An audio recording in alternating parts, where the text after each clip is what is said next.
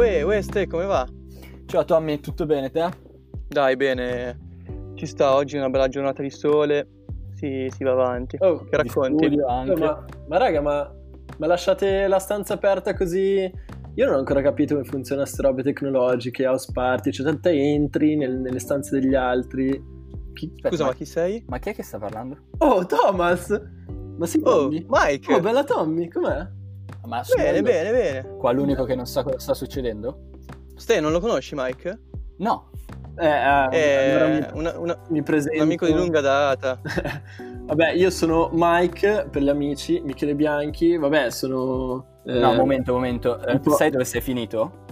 mm, ma io in realtà no, sono un po' Sei, sul disorientato. pod- sei nel podcast di Over Here. Quindi per entrare Ah! qua devi, devi- devi entrare con una tua citazione in cui ti descrivi e poi vediamo se, se puoi parlare, diciamo. Ah, così su due piedi, una citazione. Ma che mi deve descrivere? Che deve descrivere la mia personalità? Sì, sì. Sì, sì. Allora direi mm, in inglese Without a goal you can score, che se non sbaglio l'ha detta Casey Neistat, il famoso youtuber. In pratica, per chi non mastica proprio in inglese, eh, senza un obiettivo non, eh, non vai da nessun- non- non- non- vai da nessuna parte, ma se non hai un obiettivo non, non puoi raggiungerlo, giustamente. Detto così. Coerente. Che mi dici, Ste, la- l'accettiamo? Ma sì, dai, vediamo un attimo, testiamolo in questa mezz'oretta. Se no, se proprio l'aveva ridetta anni prima un certo Sant'Agostino dicendo lasciati sollecitare dai tuoi dubbi. Questa forse potrebbe andare meglio. Si vede che fai la cattolica. Esatto. Eh, esatto. Teologia forse serve a qualcosa. Presentati un attimo meglio, non soltanto con la citazione, ma cos'è che fai te? Allora, io studio, eh, come ha detto Tommy, studio vabbè, in cattolica, sono al terzo anno di Economics and Management, che è il corso di economia in inglese. Conosco Tommy perché sono anch'io di Varese, eh, abbiamo vissuto assieme per un corto periodo, eh, per un breve periodo a Milano, eh, perché dovevo cambiare appartamento, allora eh, mi sono buttato sul divano di casa sua per, per un mese a fare un po' di nonnismo, facevo un po' il bullo con, con tutti i più piccoli. E, no, per il resto appunto studio e lavoro anche tanto.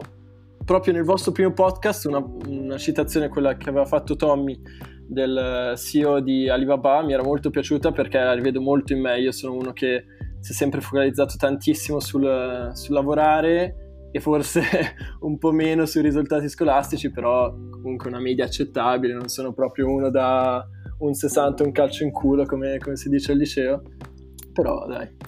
Mi, mi vuoi spiegare un po' meglio perché Economics and Management?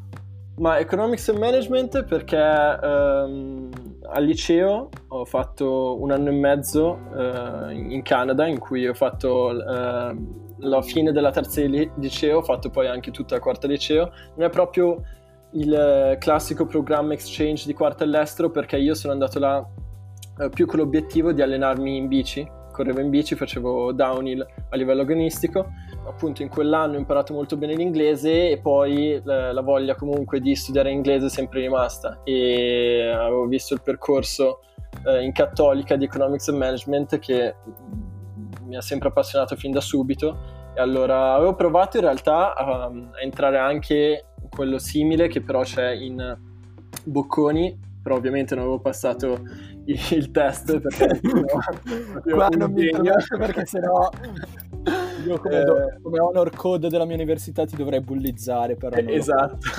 esatto. No, eh, diciamo che l'avevo fatto un po' No, tranquillo. a, a caso, non, non avevo- non mi ero preparato né nulla, l'avevo provato, ho detto, ah sì, se, se proprio, dai. E, ovviamente poi non avevo passato e quindi sono finito in cattolica a fare Economics and Management, che in realtà col senno di poi secondo me è stata una scelta perfetta perché è un ambiente probabilmente meno competitivo rispetto a quello dello Bocconi che mi ha permesso di fare poi le esperienze lavorative che ho avuto l'opportunità di fare. E queste esperienze? Racconta un po' cosa Beh, sono. Allora, queste esperienze sono tutte esperienze legate prima di tutto alla mia passione. E la mia passione è legata all'ambiente dei motori, sport e più nello specifico motocross. Io sono cresciuto in una famiglia eh, di motocrossisti, Mio padre va in moto da, da quando ha 16 anni, ha fatto una carriera nel, nell'ambiente del motocross. Eh, anche mia madre va in moto, mia sorella è cresciuta andando in moto. E... È nato in moto quindi. Sono nato in moto, esatto, praticamente sono nato in moto. E allora, una volta iniziato l'università, i primi mesi dicevo, minchia, però che palle, cioè vorrei fare qualcosa che mi, un po' più challenging, qualcosa che mi mette più alla prova, no? E eh, allora inizialmente ho iniziato a lavorare per un mio amico che aveva questa startup, questo sito che si chiama Whip Riders, un po' una cioè, sorta di community che faceva anche merchandising e li gestivo tutti i social gratuitamente. Poi da lì cosa è nata cosa, ho trovato altri lavoretti e eh, in realtà tramite un mio ex inquilino eh, ho trovato l'opportunità di lavorare in Red Bull perché lui un giorno torna, torna a casa e mi fa ah guarda che eh, oggi ho fatto l'application per, eh, per, entrare a lavorare in Red Bull per una figura che si chiama Student Brand Manager che eh, è una figura che c'è in tutte le università del mondo un lavoro super figo e ho detto no che figata no? devo assolutamente farlo allora niente l'ho fatto mi ricordo era novembre del primo anno quando l'avevo fatto e poi non avevo più sentito nulla per per mesi, cioè, mi ero completamente dimenticato di quell'application.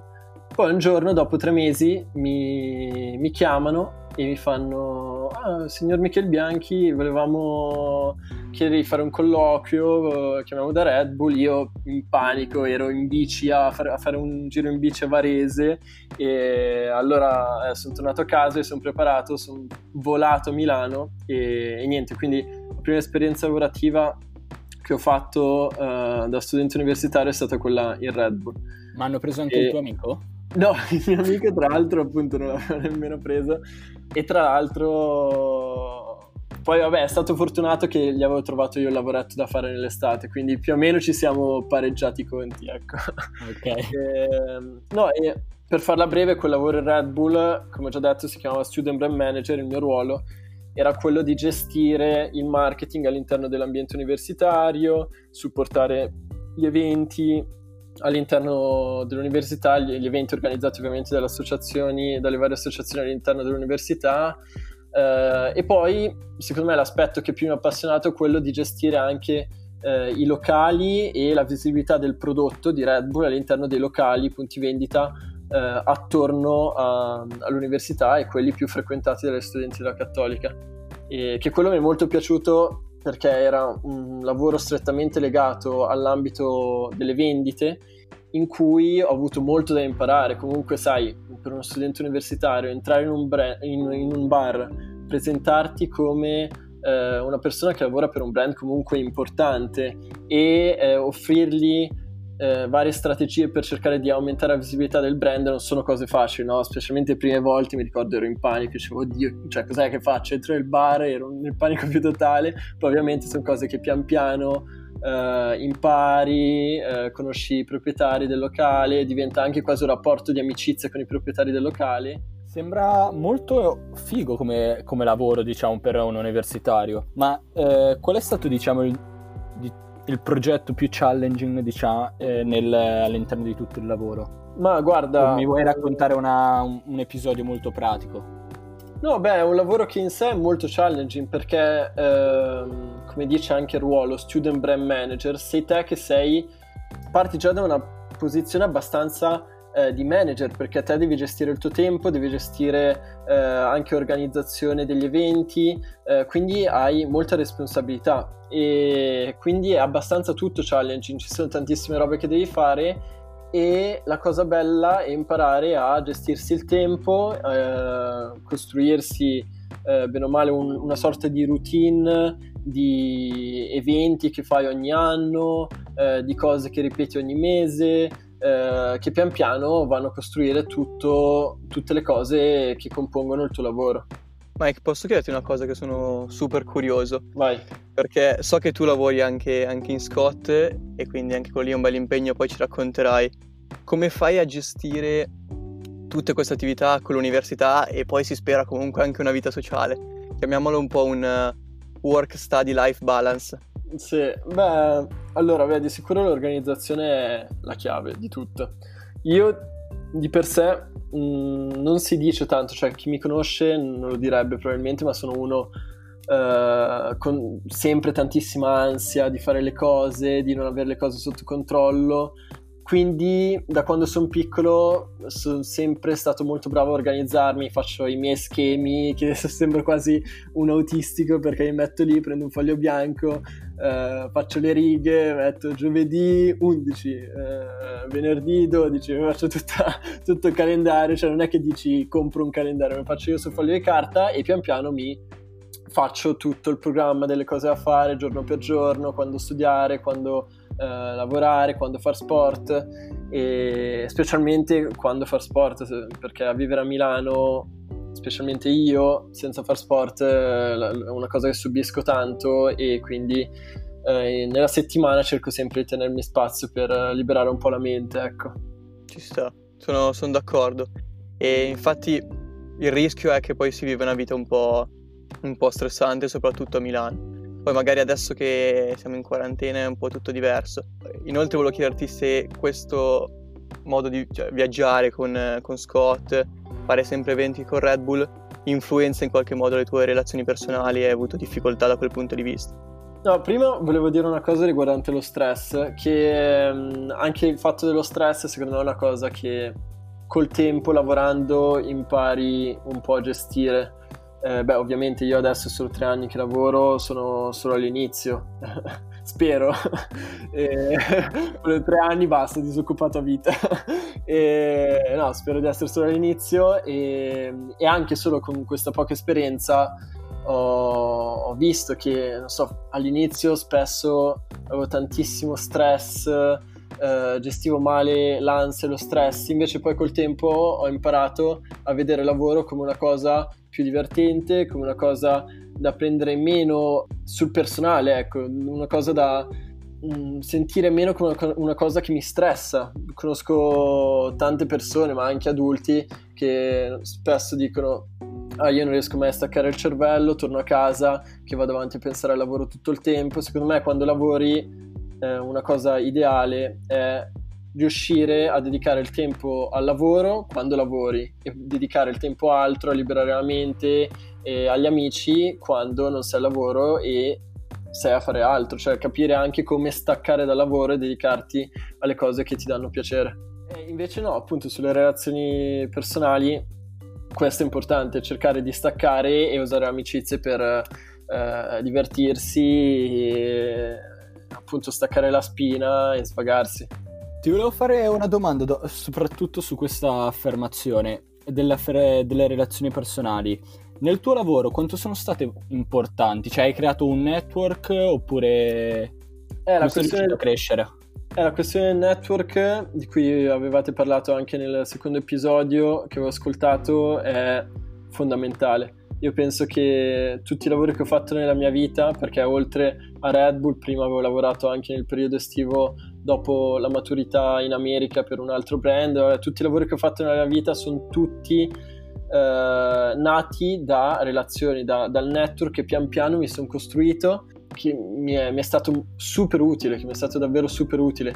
Come me lo sono costruito? Me lo sono costruito partendo da amicizie. Cioè, quando conosco una persona non penso tanto per prima cosa, ah, questo può essere fondamentale per il mio network parto sul diventare suo amico, cercare di costruire anche prima di tutto un'amicizia, no? Perché, perché io mi considero una persona abbastanza socievole, abbastanza estroversa, quindi nel momento in cui faccio conoscenza con una persona eh, sono il classico tipo che inizia a fare battute, se la ride, eh, il tipo con cui hai voglia di uscire, cioè penso, eh, hai voglia di uscire a prendere una birra, poi c'è gente che mi ha chiesto con lui, io ci andrei mai a prendermi una birra questo qui, e ci sta. Anzi, spero che c'è gente che dice che non vorrebbe mai prendersi una birra con me, e, se no che palle, cioè con tutti. e, no, quindi assolutamente fondamentale il network e me lo sono costruito tanto anche facendo vedere alla persona che avevo davanti che avevo passione per quello che facevo.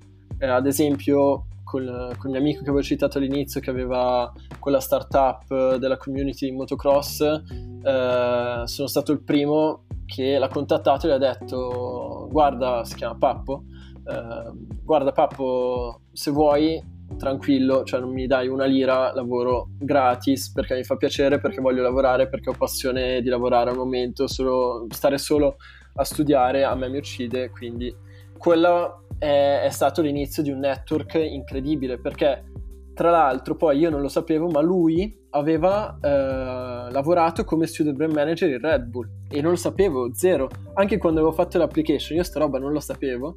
Poi gliel'avevo detto, ma dopo tipo due mesi, gli avevo detto parlando, bevendo una birra, ah tra l'altro sì, mesi fa avevo fatto un'application e da lì mi ha detto, ah ma anch'io ho fatto quel lavoro e quindi è stata anche lì un, un network che è nato da, da una semplice amicizia. Certo. E, ma certo. quello tantissimi altri, anche banalmente mi viene da ridere, ma te Tommy ci siamo, ci siamo conosciuti quando facevo gli scout, facevamo gli scout assieme a, quando avevamo otto anni e banalmente eh, grazie a me hai conosciuto Ste quel, quel giorno eh. Eh. Esatto. Infatti quello è un punto importante. No, sicuramente è importante anche partire dall'amicizia perché poi i rapporti che si creano sono di stima e sono super interessanti da, anche da portare avanti. E invece volevo chiederti, tornando un po' sull'idea del, delle abitudini, di come gestisci il tuo tempo, quanto sia importante secondo te la parte della, dell'attività fisica, al di là che a te piace fare sport, ma nella vita di chiunque e se vogliamo sottolineare anche in questo momento in cui siamo chiusi in casa, quanto sia importante. Ma su questo penso che è una cosa molto personale. Se a una persona non piace fare sport e attività fisica, sai, eh, ci sta, siamo tutti diversi e banalmente mia sorella, mia sorella non ama fare sport, preferisce piuttosto disegnare, fare altro. Io per come sono fatto ehm, ho proprio bisogno di fare attività fisica, eh, di fare sport, di stare all'aria aperta.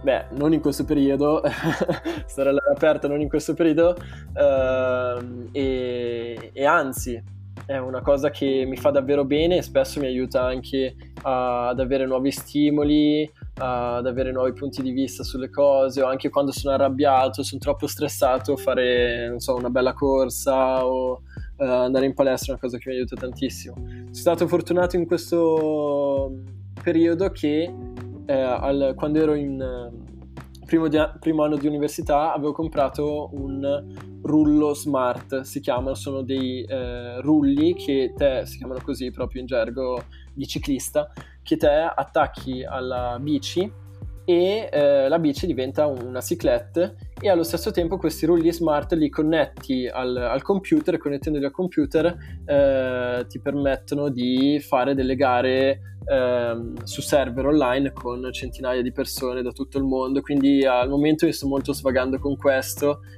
e in più sto facendo un po' di palestra in casa e, e niente. Vai ti faccio, ti faccio una domanda veloce po- che poi vedo che c'è Ste che scalpita che vuole chiederti qualcosa, non ho ben capito cosa.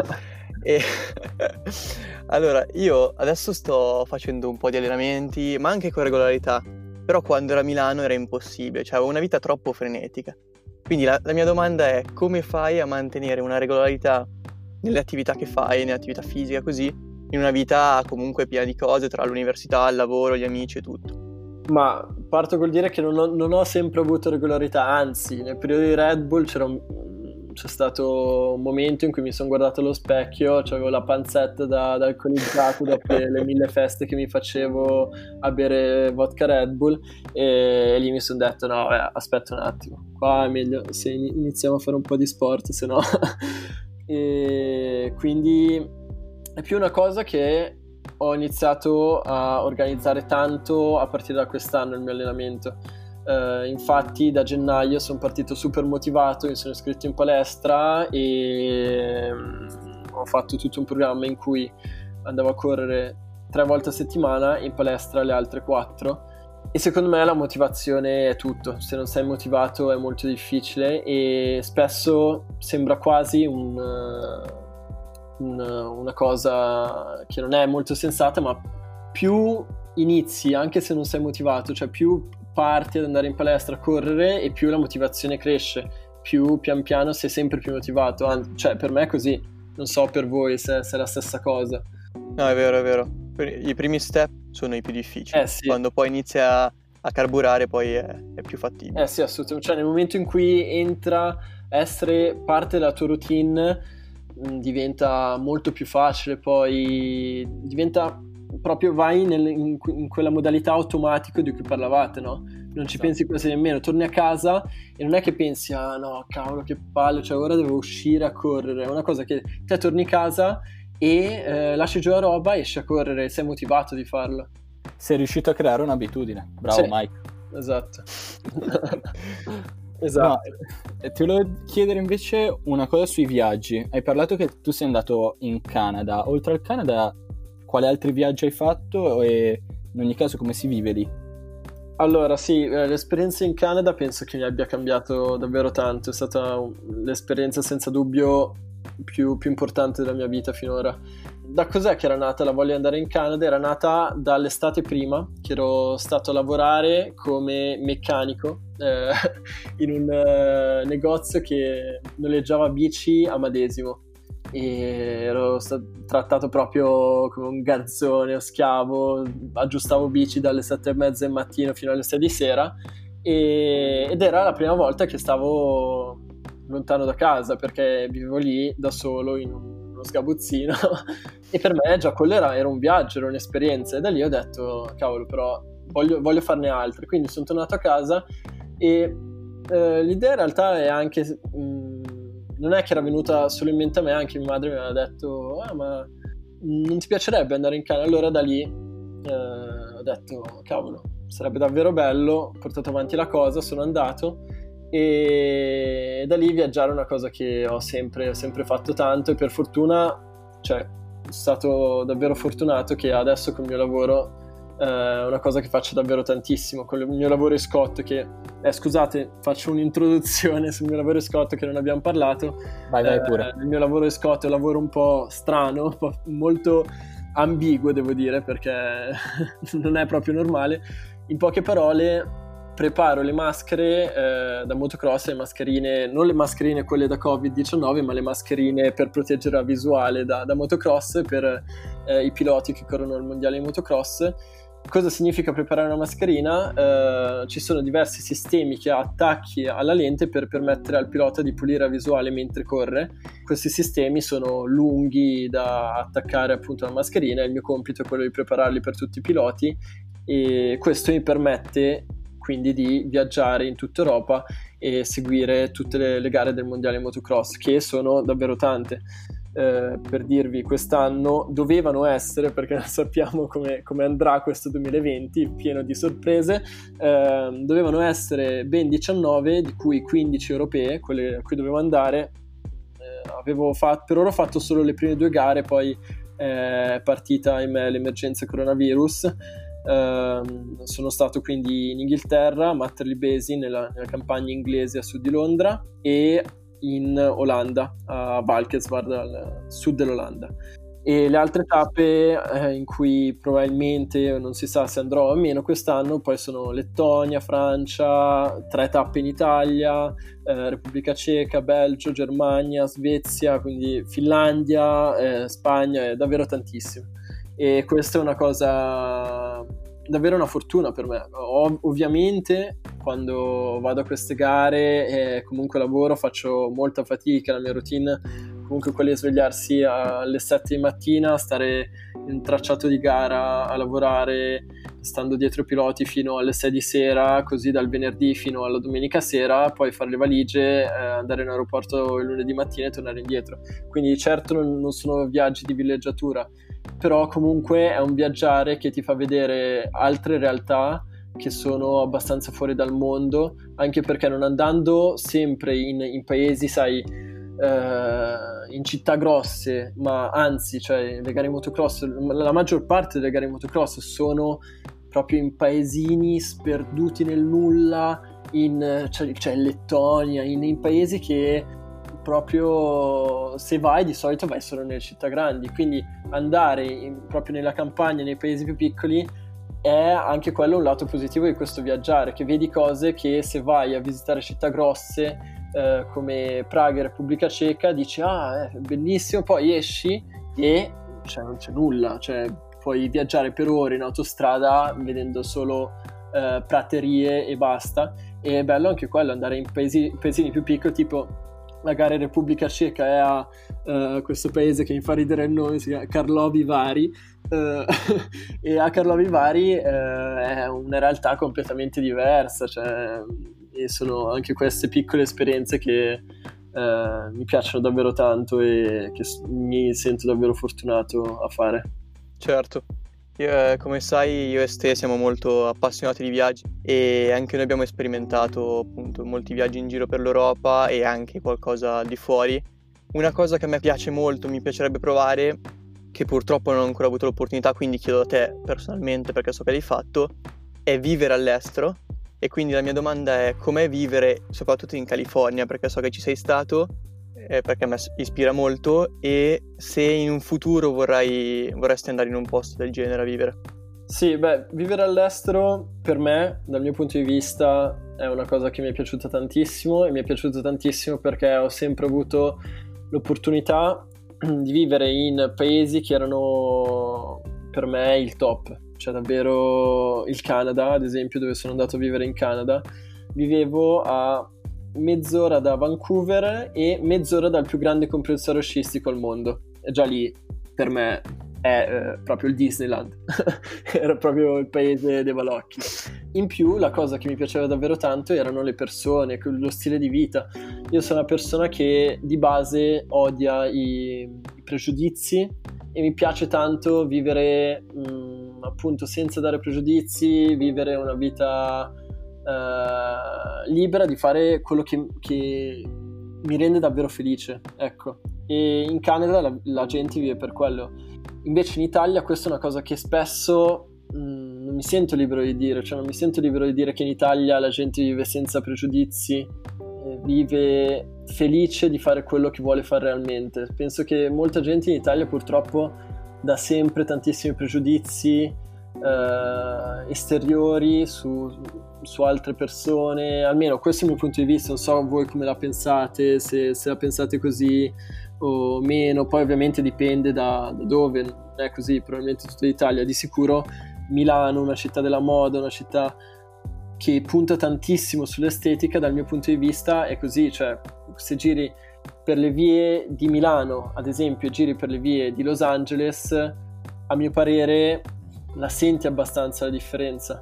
E, ehm, ti rispondo io, dato che comunque io da milanese devo difendere la mia Milano. Allora, io non ci sono mai stato a Los Angeles, però credo che Milano abbia il suo fascino, cioè c'è proprio un motivo per cui le strade milanesi sono così, diciamo, no, no, assolutamente, assolutamente. attentamente sia da tutta Italia che dal mondo così. Poi ovvio può essere visto come un punto di forza, un punto di certo, debolezza punto di vista del pregiudizio, però a me piace. Poi ti dico, è meglio vestirsi bene che accettare tutto.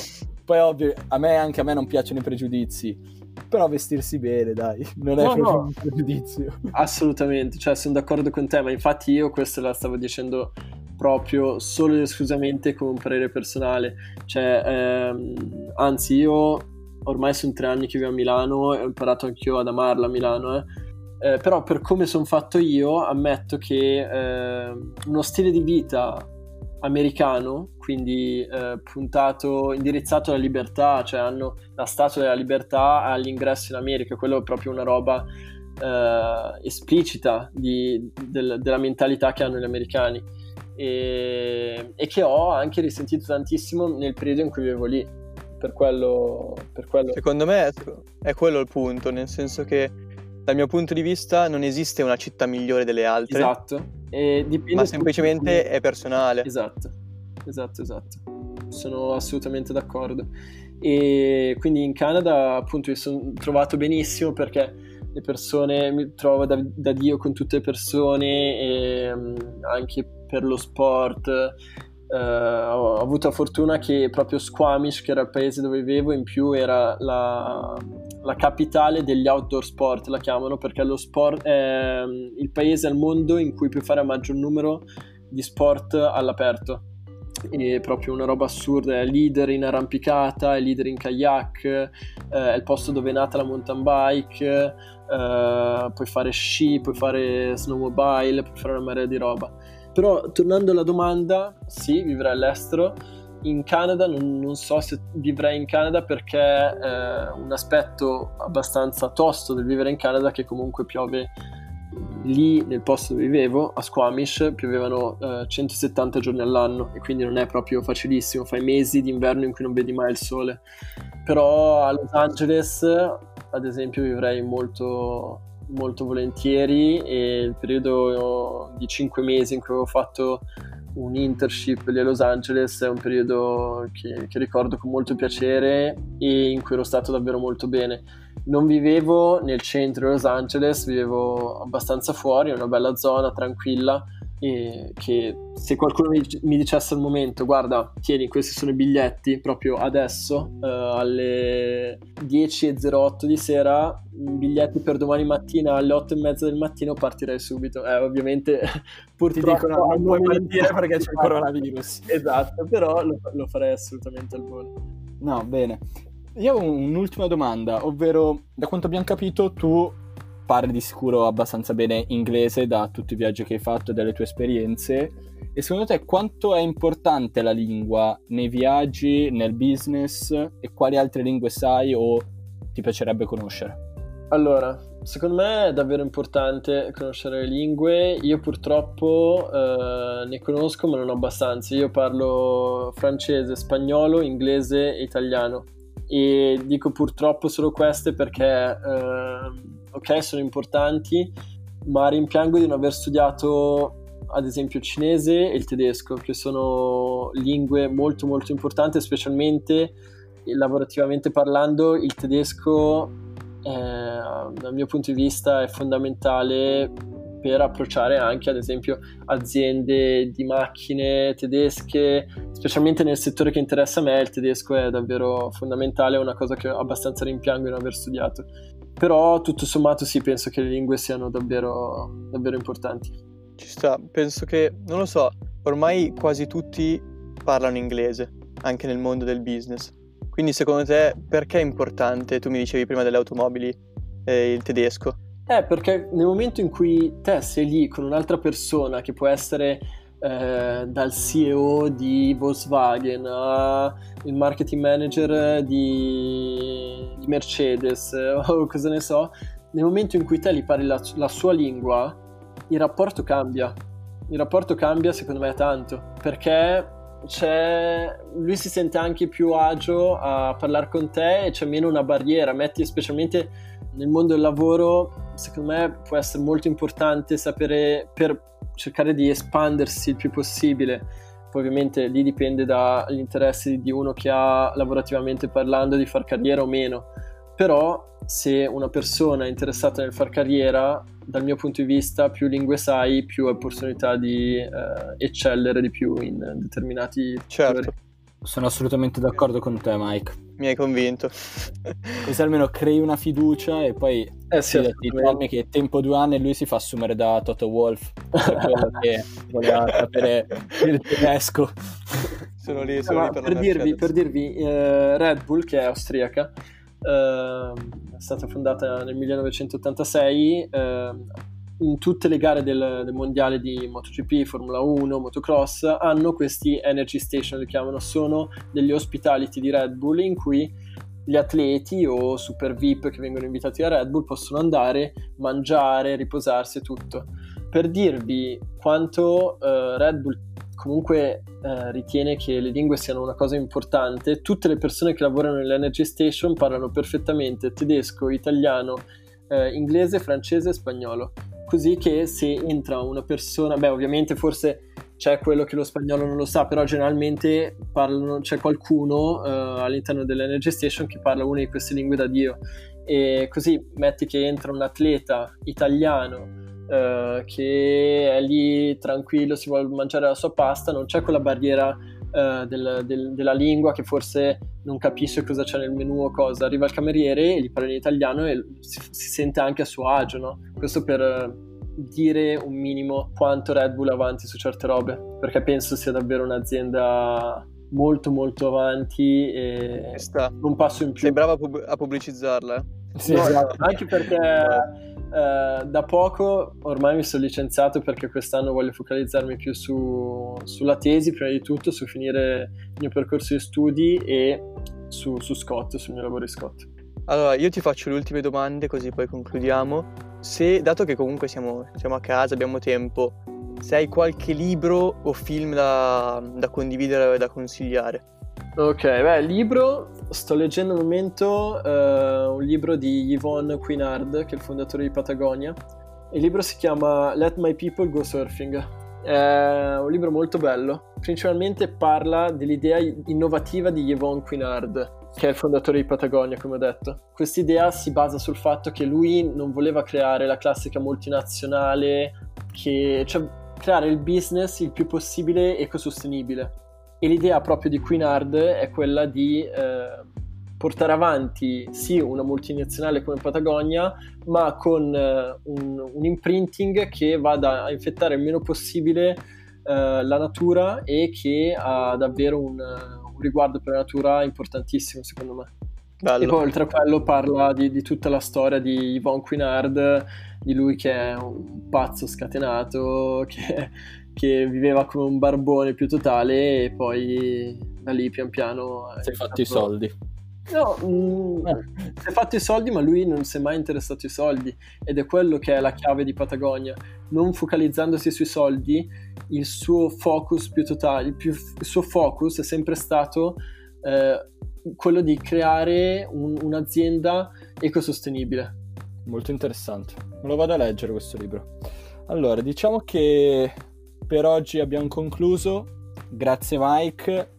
Però le prossime volte eh, non entrare nella nostra room, mi raccomando. Ok, eh, raga, scusate. Vabbè, Dovevamo sa fare... che ora possiamo, un paio ora di possiamo iniziare. Fatte, dai. Dobbiamo fare un podcast, quindi vabbè. vabbè, ora vi lascio allora, scusate. Me ne torno a pedalare nella mia stanza. Dai. Vai, grazie Mike. Ciao belli. Ciao ciao. Ciao ciao.